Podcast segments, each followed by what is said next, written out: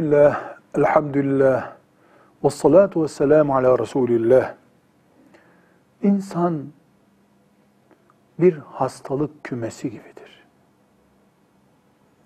Kaç çeşit hastalık var insanda, ihtimalde olsa bunu tıp da bilmiyor.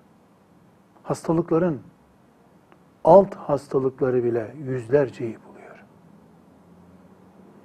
Bu hastalıklardan, sıkıntılardan biri de insanların uyurken horlamalarıdır.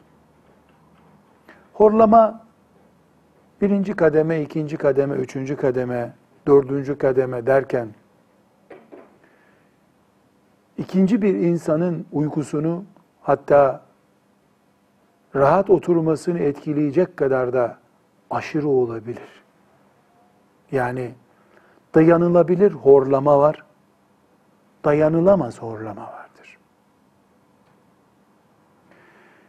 Horlama bir hastalık, sıkıntı ama Allah'ın izniyle çaresiz bir sıkıntı değildir.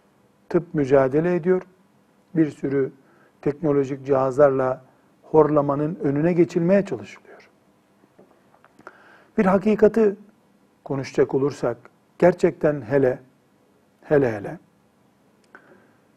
uykusunda titiz olan, küçük bir sesle uyanmak zorunda kalan insanlar, horlayan birisinin yanında uyuyamazlar.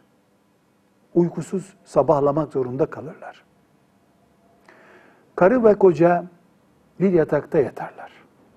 Kadın ve kocanın geceyi uzun süre ayrı yatakta geçirmeleri mümkün değildir. Bir gün, iki gün olabilir. Bir ömür eşi horladığı için başka yatakta yatmak zorunda, başka odada hatta yatmak zorunda kalan bir eş, evlilik hayatı açısından stresli bir evlilik yapıyor demektir. Evlendiği eşi, erkek veya kadın açısından, kimin açısından bakarsak bakalım, ileri derecede, yanında uyunmaz boyutta horluyorsa, eş boşanma talebinde bulunabilir mi?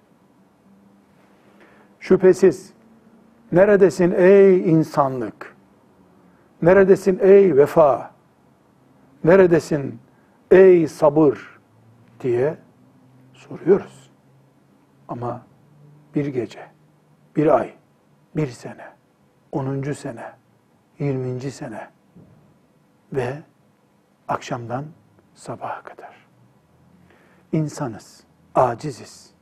O elinde olmadan horladığı gibi öbürü de artık elinde olmayacak şekilde dayanamıyor olabilir. Ne yapacağız?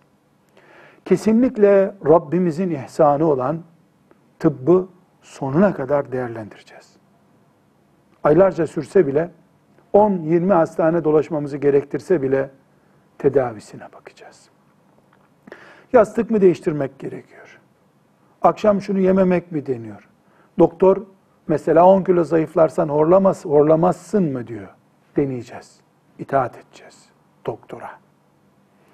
Sonra da buna rağmen artık dayanılmaz düzeyde ise, ki bu düzeyde horlayan birisinin yanında uyumayan bunu anlamayabilir ne demek olduğunu.